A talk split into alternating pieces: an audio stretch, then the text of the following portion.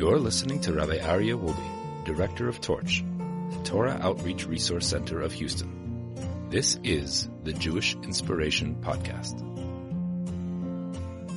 All right, welcome back. Welcome back, everybody. It is so wonderful to be back here at the Jewish Inspiration Podcast to have our Musar Masterclass.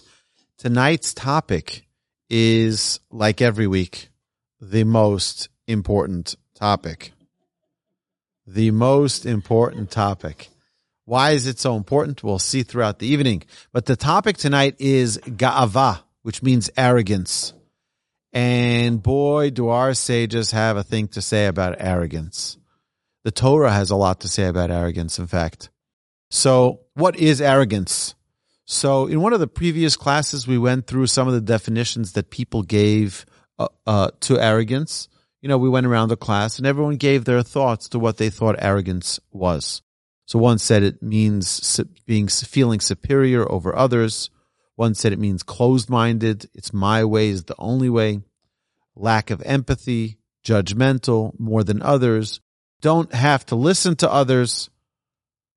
Self-centered. It's all about me. Again, above, above others, abrasive. People don't like them.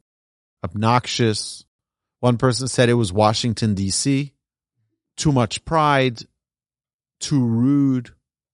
Everything is coming to them. False sense of self worth.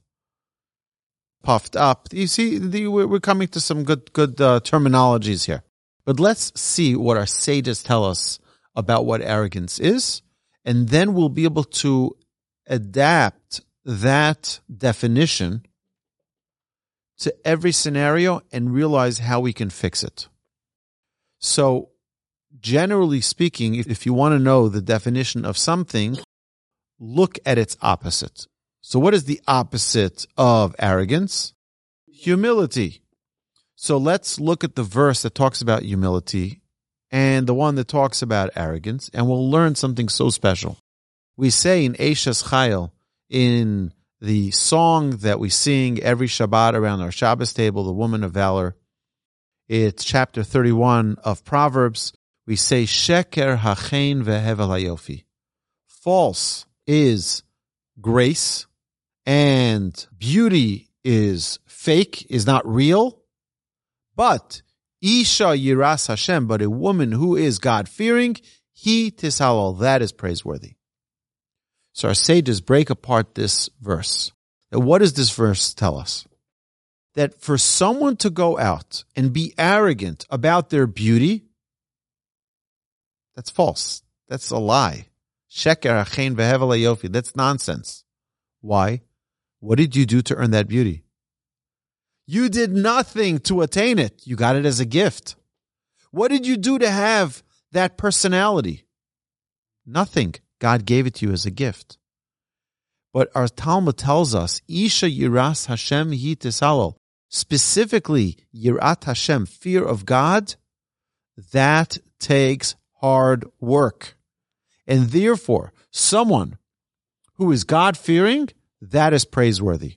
Our sages learned from this that every acquisition that a person makes, meaning in their own character, they were able to, to develop themselves. They were able to refine themselves. They were able to work out of their comfort zone, out of their gifts of their natural inheritance that they got from the Almighty. Such a person, hitasalo, that's praiseworthy. So, from here we can deduce the definition something that was given to you as a gift you have no right to brag about. You have no right to feel proud about. But something which you work hard to attain, that's something you can be proud of. Even then, however, you can't be boastful. So if let's say someone is not such a talented athlete and they work really, really hard and they become a talented athlete, they still shouldn't be boastful about that. Because what's one thing we need to remember that goes on beyond our hard work it's still just a gift. God gave you the ability to refine yourself. God gave you the ability to elevate your talents, elevate your skills, elevate your capabilities. God gave you that talent.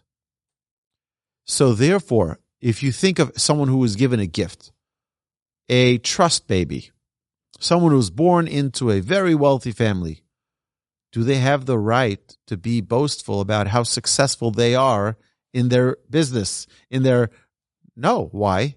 What did you do for it? Nothing. You were born into it.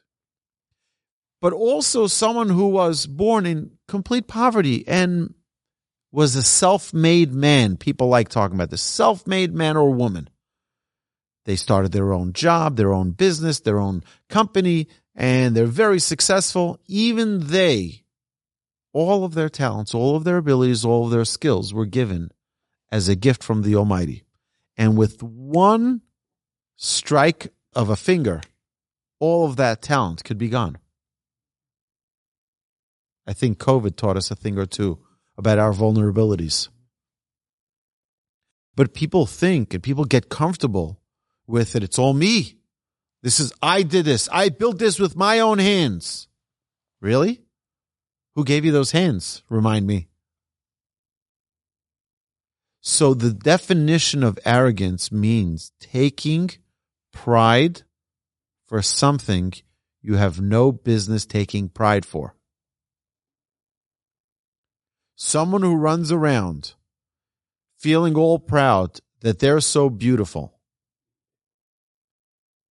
or that they're so smart, or that they're such a great orator, or they're such a great thinker, or such a great writer, or such a great painter, can easily fall into the trap of arrogance. Because what did they do to really get it? To most, it's a gift from God. And even when you do get it, it obligates you more. In one of my favorite sources I bring frequently to our classes, the letter of the Ramban, Igeris Ramban, he says, as a warning to his son, how careful one needs to be and distance themselves from arrogance. And he says the following example. If you're so wise, wiser than everyone else, says you have no room to be proud because that just obligates you more.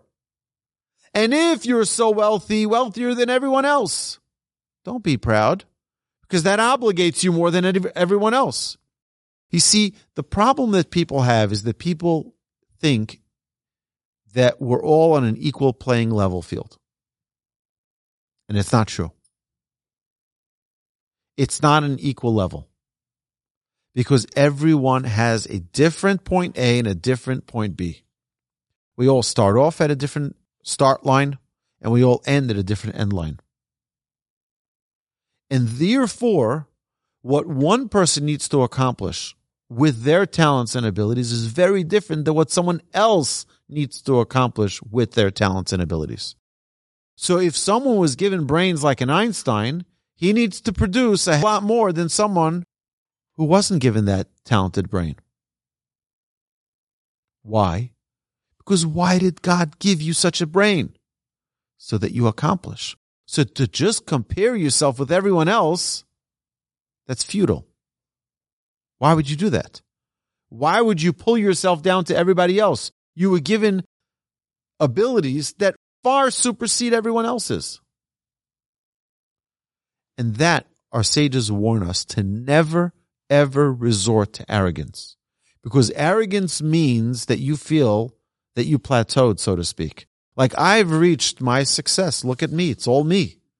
No, no, no, no, no. You're losing focus that you're here on a mission and that you need to accomplish. In fact, our sages use very, very strong words. In chapter 16, verse 5 in Proverbs, it says, To'avas Hashem kol gvalev. God is repulsed by those who are arrogant. It's repulsive to God. Why? It makes a lot of sense now. Imagine, imagine you have a, an enormous amount of wealth and you hire someone, a friend of yours, to be your, your treasurer and to give out, to give out all of your charity for you and to, of course, they'll seek your counsel. What's important to you? What's, what are your values? You have to run your business. So I don't want you to be busy. I'll run your foundation for you. And then you find out they get interviewed on some show and they're talking about how much money they have and how much money they give. You know, I decide where I give my money to, and you're thinking, what, what, what, what? What are, what are you talking about? That's, you're giving my money. Now that's exactly what happens with us in the Almighty. The Almighty makes us as the custodians of His money and we're going to take pride of how we do and what we do and where we give to and show off like it's us. God made us the custodian. And that applies to every single area of life. You're a good parent. God made you a good parent. He made you the custodian for those children. Our sages tell us your children are not your children. They're a lease from the Almighty. They're the Almighty's children. He placed them by you because he felt that you would be the best parents for this child. Now go do your job. You don't know, by the way, if someone else was given a much harder case than you have. And you're going to compare? It's not apples to apples your challenge with your spouse, with your children, with your boss is very different than someone else's. So, what we need to realize, along with all of the other lessons we've learned, I'm sure this has become crystallized. We cannot compare ourselves to anyone else. Definitely not to feel elevated above anybody else because your talents and abilities are unique to you for your circumstances. God gives you the tools you are going to need for your job. It's very individualized. And for you to compare, well, I get along with my husband all right. I get along with my children all right. I just got, I just have it, I got it together, right? You should get yourself together as well. You shouldn't yell at your children you know, people sometimes have like a, a feeling, a tinge towards this kind of arrogance. I, I've got things worked out. Maybe God gave us a little bit of an easier life by giving us easier children, by giving us a better spouse, by giving us a more suitable livelihood. To go now and be arrogant is to be distant from God. Is to distance ourselves from God because what we're doing essentially is not realizing that it's all from Hashem. The minute we, we start becoming arrogant, we're not realizing the connection that we have with the Almighty and we keep distancing ourselves more and more. What is someone who's humble? Someone who's humble realizes I don't have a leg to stand on when it comes to bragging because everything is a gift from God. Who am I, who am I to brag about? About anything. A person needs to realize that arrogance means I'm disconnecting from God. I'm not realizing that everything is from God. And therefore, we're stealing God's clothes. Or say, just say, Hashem malach geut lavish. God can wear the clothes of arrogance. We can't. And by us being arrogant, we're sort of taking Hashem's clothes, saying, It's all me. Look at me. It's all me. Is it all you? I'll tell you, it's the most remarkable thing. We are so vulnerable. We are so fragile as human beings. I paid a Shiva call tonight to a young man who's sitting Shiva for his mom who passed away. And his mom passed away right before Shabbat, like a minute before Shabbat. So he was away in a different city and someone tried to reach him, couldn't reach him. So he called someone else who he knew would be in the same area. He says, please call, go tell that individual that his mom just passed away right before Shabbos, like as the end Shabbos was entering. So the individual goes to him and tells him, he sees him in, in, in wherever he was, and he says, I want you to know, sit down. Your mom just passed away. He says, What are you talking about? I just spoke to my mom a few hours ago. Everything is perfect. Everything is perfect. She's perfectly healthy. I, I don't know what you're talking about. He says, I'm very sorry to tell you this, but your mom passed away. She's no longer with us. You see, we think like, and, and how many times have we heard, oh, someone passed away? Look, what? I just spent time with them last week. I just spoke to them three days ago. Why are we in such shock? And why do we react like that? Because in our mind, things are just supposed to exist forever. We're just always there and we're always going to be there. And the friendships that we have are always going to be maintained and everything is going to last forever. And sadly, sometimes we get to that realization of how fragile we are. And with one little snap of the finger, God doesn't need to snap his finger. Power off. It's done. Why? Because Hashem decided at that moment, I want your soul back. I'm not going to be able to finish up that last project. You know what they say? You come in a mess, you leave in a mess. That's the way life is. But it's to remind us constantly that we don't have forever. Number one, go do things. Number two, we have no room to take pride for the gifts that Hashem has given us. Because at that moment where God decides, at the snap of a finger, power is out, no more, suddenly where do all of our abilities go? All of our art that we were able to paint, and all of those songs we were able to sing, and all of those speeches we were able to give, suddenly they're gone. Oh, so was it our ability? Or maybe it was Hashem giving us that ability. Suddenly, that realization, and we should never ever need to get into a situation where God takes away some of our abilities to learn. And I'm guilty of this because I learned the importance of so many of my organs, like my left shoulder. I didn't realize how important it was like, I'm a righty, so like, what's the big deal? Everything's with my right hand anyway. I write with my right hand. Try to write on a piece of paper without holding it with your left. Try to cut a slice of bread without holding uh, it with your left. It gives the support, it gives the balance, it gives the stability. You don't realize it.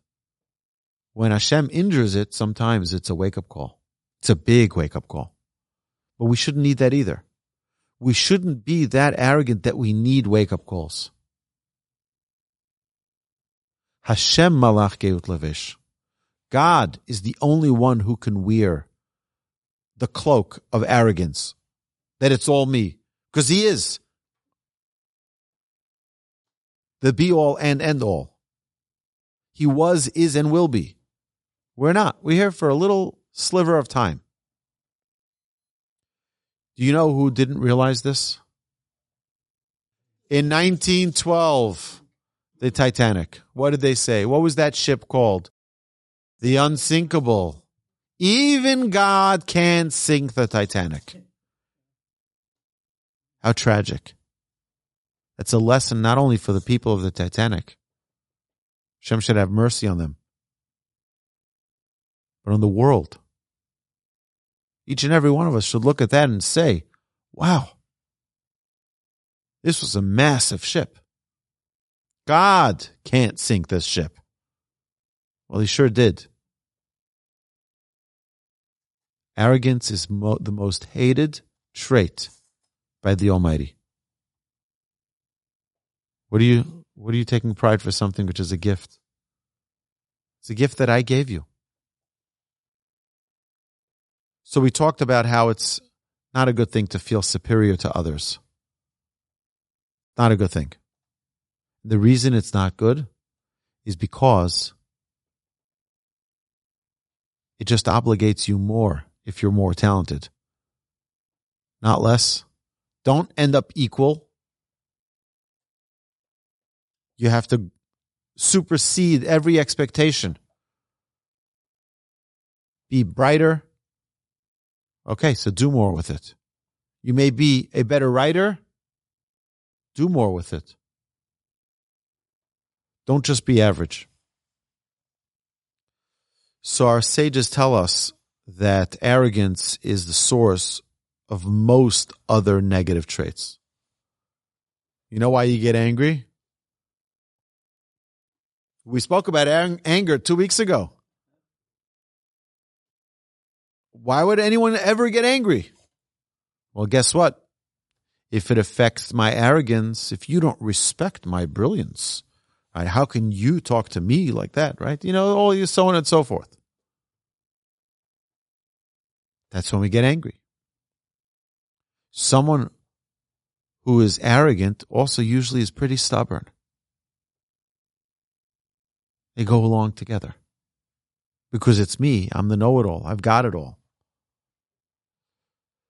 Something we need to be very, very careful about. Some of our sages even say that arrogance is rooted in low self esteem. Because you have a low self esteem, you need to compensate by being extra boastful about everything that you have and showing off and talk about for a second about showing off the responsibility that one needs to undertake before showing off in front of others. Sages tell us that you are responsible for everything a person does because of you, to the good and to the bad. So if you inspire someone to do something good, you inspire someone to give tzedakah, to give charity, you inspire someone to learn Torah, you inspire someone to repent, you inspire someone to do an act of kindness, you get the reward for it as well.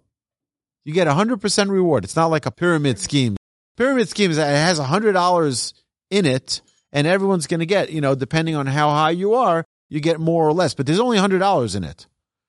You see, we think about mitzvahs that there's just a hundred pennies of reward for every mitzvah. So the one doing the mitzvah is going to get, okay, maybe I'll get 10% reward. No, no, no, no, no. You inspire someone to do a mitzvah, you get a 100% reward for that mitzvah. 100%. They also get 100%. There's no limit. That's why our, our sages teach us kiner mitzvah, a candle and a mitzvah, they're the same thing. You see, if I have a candle and you have a candle, does it take away from your candle to light my candle? No. Now we both have a candle lit. So too, when you inspire someone to do a mitzvah, both candles are lit. And you both get the full reward. But if you inspire someone God forbid, to do a negative thing, to do a sin, to do an act that's not good, you too are going to have to pay for that. Is a punishment for that. That will be accountable for the sin that they did, that we inspired them to do. So now, talking about being boastful, imagine if you make a fancy schmancy bat mitzvah for your daughter and you're poking out all the eyes of all your neighbors, everyone's like, look at the Friedmans, look at the Cones, look at the Steins. I have to do the same myself, but you can't afford it, Joe. You can't afford it. Well, I don't want to let my daughter down. and people could do dishonest business dealings. People can steal. People can borrow money that they can't return. Why? For what? Because other people felt they needed to show off and created a standard that put pressure on other people and damages other people. And it's such a big challenge where people buy fancy cars not realizing, yes, you have to take into consideration your neighbors. My father, his whole life, I've said this before, he loved the Lincoln Town Car. He always wanted to buy a Lincoln Town Car. You know those long Lincoln Town Cars? Remember those? Do you know how many times he owned one? Zero. Never. He never bought one. You know why? Because what will the neighbor do when he sees that? He's going to say, "Oh, he got he got the town car. I need to get the Cadillac, or I need to get one," and they can't afford it. So I can afford it, so I'll buy myself the Bentley, and everyone's going to be jealous, and everyone's going to want to up their game. I'm, I don't want to take responsibility for someone doing something because of me that they're not going to be responsible with. So it says also, the Mishnah says, Hakina, jealousy, atava, which is urges, uncontrolled urges, and kavod, the desire for honor, which in a sense could be arrogance. So someone is being arrogant because they want to show off and they want that honor. So uh, some, some of our sages interpret it as that to warn us about arrogance, that that's one of the three things, shemutzina ta'adam and olam, that remove you from this world. People do the craziest things for the sake of someone acknowledging them and giving them that honor. I mean, you think of the people who are ready to do all of these uh, crazy stunts just for a round of applause that could end their lives and sometimes have ended their lives. For what? For a few claps. People are going to say, wow, you're on for the next round yeah, Guinness Book of World Records, and they're they're gonna whatever they they're gonna jump off a building, and then they're gonna you know fly off a mountain, and whatever whatever crazy thing people might think to do. So we have to be careful of that as well. And we're gonna get to we're gonna get to jealousy. We're gonna get to all of that. But when we talk about arrogance, it's not realizing the source of everything, not realizing the source. Arrogance means I don't realize the source if I realized that the source was the Almighty, what, what, what pride do I have to take for myself? That's the bottom line. Arrogance means I don't recognize my source. And that is a direct rebellion against Hashem. Not realizing our source is a direct rebellion against Hashem. It's, it's really, it's really a, a frightening, frightening thing. So where does arrogance come from? What's the process of arrogance? So our sages teach us that man's nature is to live his essence. What does that mean?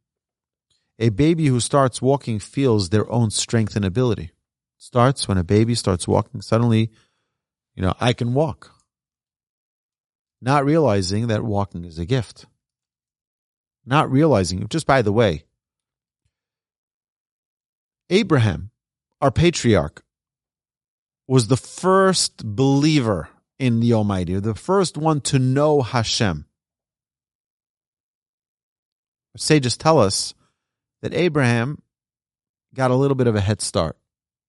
What was his head start? Well, King Nimrod, if you remember, was out for Abraham's head. He heard from his astrologers that a baby was going to be born and he was going to reveal to the world that a God exists. And then Nimrod's going to be out of, out of a job.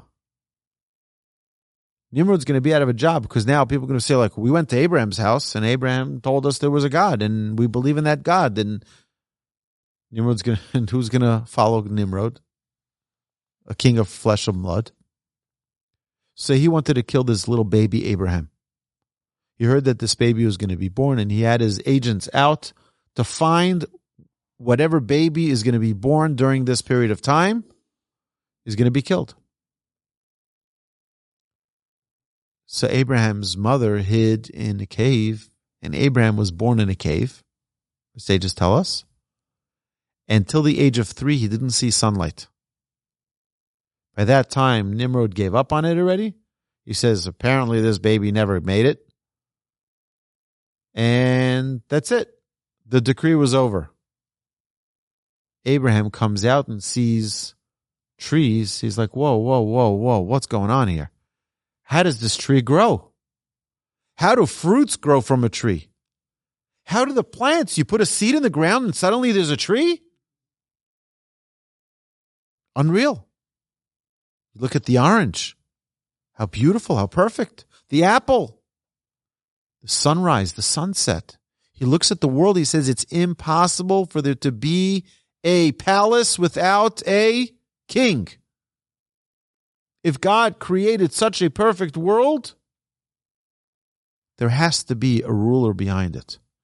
It's the equivalent of someone going to far west Texas. We gave this example in the past. You go to far west Texas, you're driving for hundreds of miles, and there's like nothing there. Nothing. So you decide, you know what, we're going to take a little break. You pull off the road, you go off roading with your fancy 4x4 vehicle, and you go like a few miles off the road. And then suddenly you see a beautiful table set right on the side of the road. There are beautiful chairs there, uh, like on the road. There's a bottle of wine, and there's fresh bread, and there's candles lit. And you're like, wow, this is amazing. Right? Is there anybody here who would think that that table just descended from the heavens and came out of no place and just had everything waiting for you? What would you what would you deduce? No, no, no.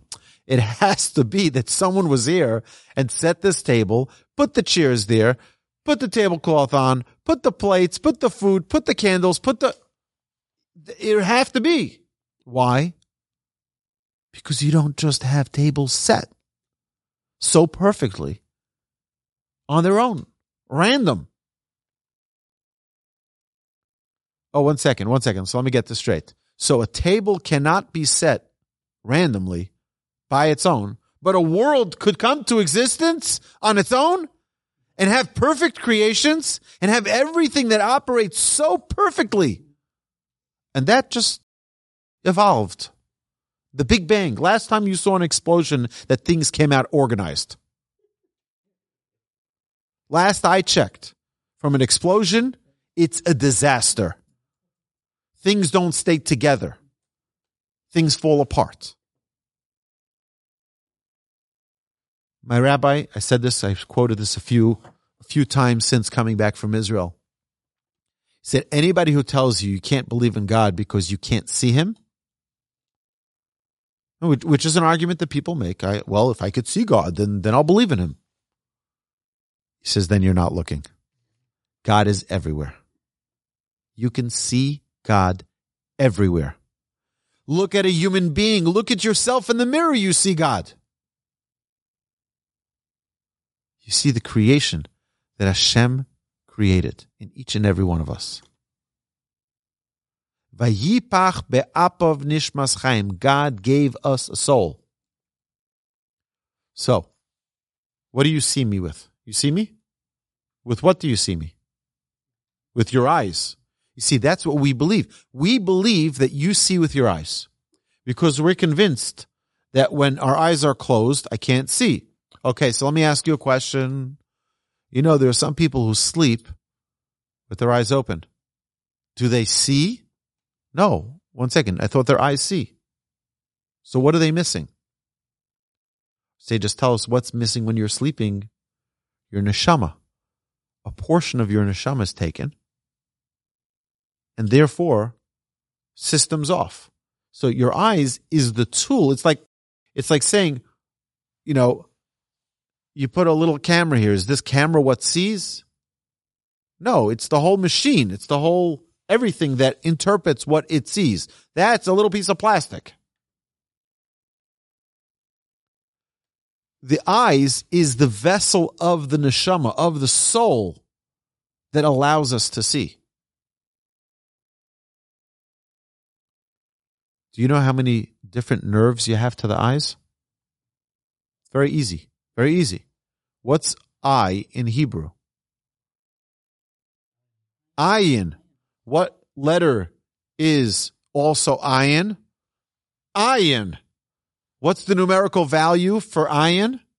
70. So how many nerves do you have in your eyes? 70. 70 different nerves in your eyes. And there's no God. no God. I, I thought about this one, right? All you need to do is look. Open your eyes and you see the Almighty everywhere. Everything you see around. Look at the lightning, lightning and thundering that we saw today here in Houston. The rain. It's random. There's a creator.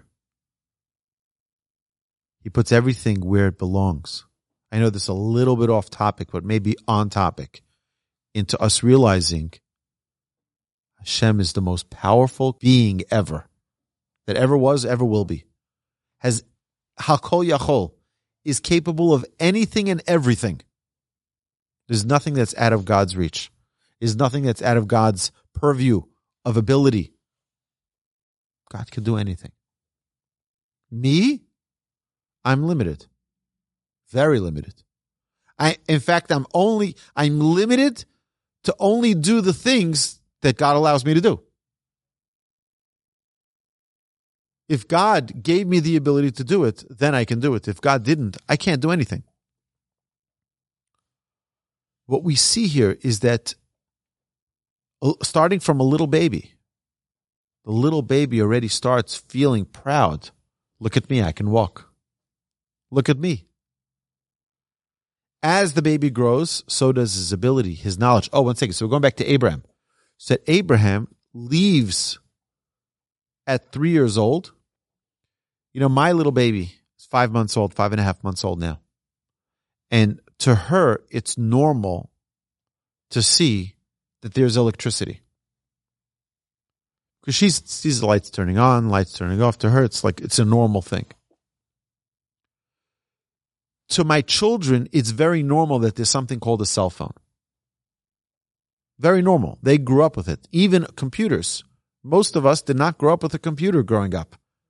So when we did see with the advent, with the development of the technology of a computer and a handheld phone, so we were in great awe. We're like, wow, that's amazing. I remember when we sent a fax machine to well, fax to Israel. It was like the most phenomenal. I can't believe it. They got the paper there. We wrote it here and they got it there. And then that first text, do you remember when you sent that first text message? It's like, you got it? That's amazing. I remember the first, the instant message from AOL. It was like mind boggling. Our children won't ever have that awe. They were born with it. It's the same thing. Avram Avinu wasn't born with seeing the nature as it is. My children think food comes from a Walmart delivery or from an HEB delivery. Or you go to the grocery store and that's where the fruits come from. They don't understand that it grows from the ground and there's a process of its growth and someone has to plant it and someone has to nurture it and someone has to harvest it and package it and get it all the way till your doorstep. They're like, what's the problem? Just order it. Not realizing the process of it. Avram Avinu, Abraham, our patriarch, he already saw things with a mature perspective because he wasn't born into it. Suddenly he starts asking questions. He's like, whoa, whoa, whoa. How did that happen? How did that happen? How did this happen? How did that happen? It's like, everyone's like, what do you mean? That's just the way it is. One second. Oh, whoa. Nothing just happens. There's got to be, just like that table doesn't appear in West Texas, fully set. This world doesn't just operate. There's an operator. These are the keys we need to unlock and remove arrogance. When we realize that Hashem is the one who is in charge of everything, everything, suddenly we don't need to feel proud of everything like it's me because it isn't. It's all Hashem. You're successful in writing a book. Guess what? We gave you that ability.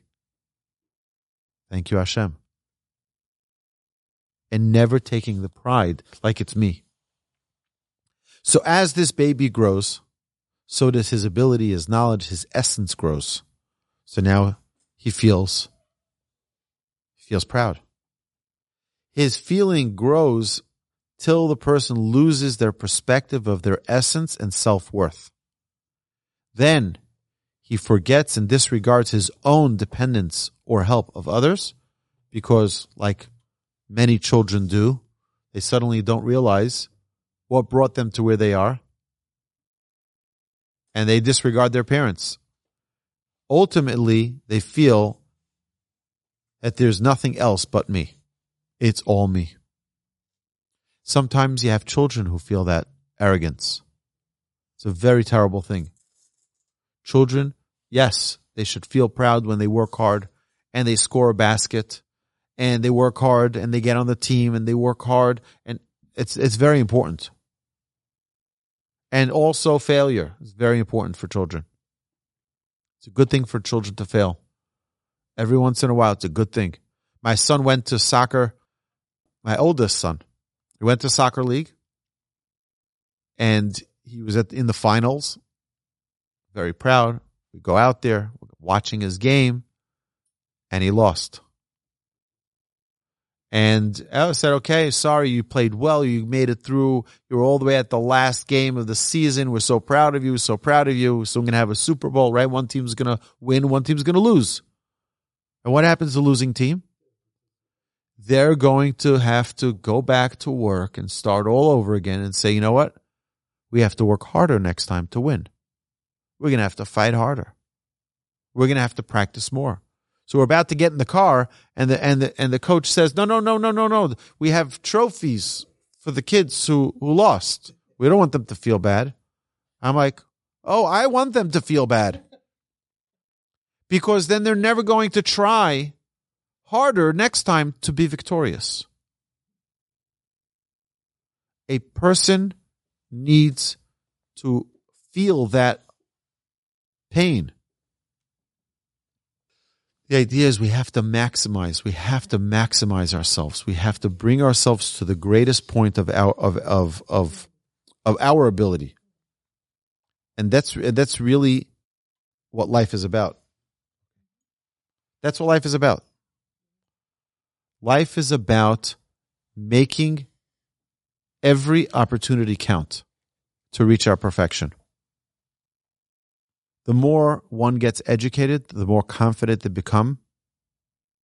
The more confident they are with their knowledge. They feel they know it all. They feel they have it all. And it's a very dangerous thing. So I think it's very good, very, very, very good question that you're asking. What does God think about the military? Right. So very, very, very good. So I'll tell you like this the the the military we have to realize is Hashem yilachem lachem va'atem tacharishun. The pasuk in the Torah tells us not once, many times. Don't let it get to your head.